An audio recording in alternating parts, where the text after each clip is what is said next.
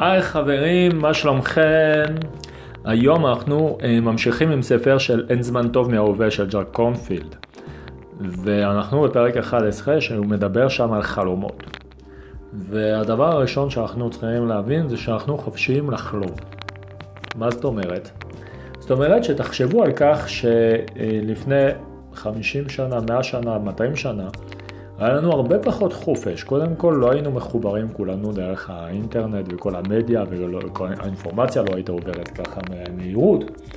אבל בלי קשר לזה, תחשבו לדוגמה במלחמת השנייה, שאחד מהדברים שעשו הנאצים זה לקחת את האומנויות ולהסתיר אותם אה, מהמדינה. בעצם רצו, רצו לקחת את כל האומנויות לגרמניה. כי אחד מהדברים שהיטלר האמין בו זה אה, שאומנות הוא חלק מהתרבות של המדינה אה, שממנה הוא לקח את האומנויות ובעצם בלי זה אז אה, אין בעצם זהות לאותם אנשים, לאותן קבוצות. איך אני אה, יודע על הדבר הזה? דרך אגב, דרך סרט שעשו על אה, סיפור אמיתי של קבוצת חיילים. אה, נראה לי שהסרט קוראים לה מומנטום, אם אני זוכר נכון, שבעצם המטרה של הקבוצה הזאת הייתה למצוא את אותן אומנויות שהגרמנים לקחו, ופסלים וטבלאות וכל מיני כאלה. ובעצם להחזיר אותם למדינות.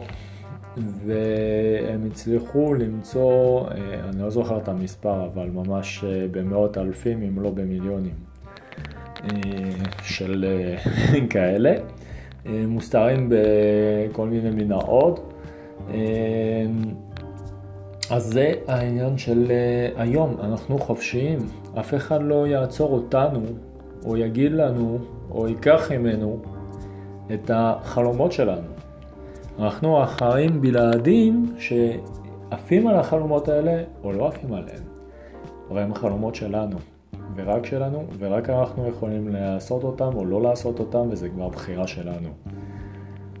אם אתם אוהבים את התובנות שלי, אתם מוזמנים להמשיך לעקוב אחרי ההקלטות שלי, אני מעלה אה, כל יום על אותה הקלטה, ואתם מוזמנים גם לעקוב אחרי ברשתות חברתיות כמו פייסבוק, אינסטגרם וכן הלאה בשם בנג'י שוקרון, אתם יכולים לראות איך כותבים את זה בשם של ההקלטה ואנחנו נמשיך מחר, שיהיה לנו בינתיים יום נהדר.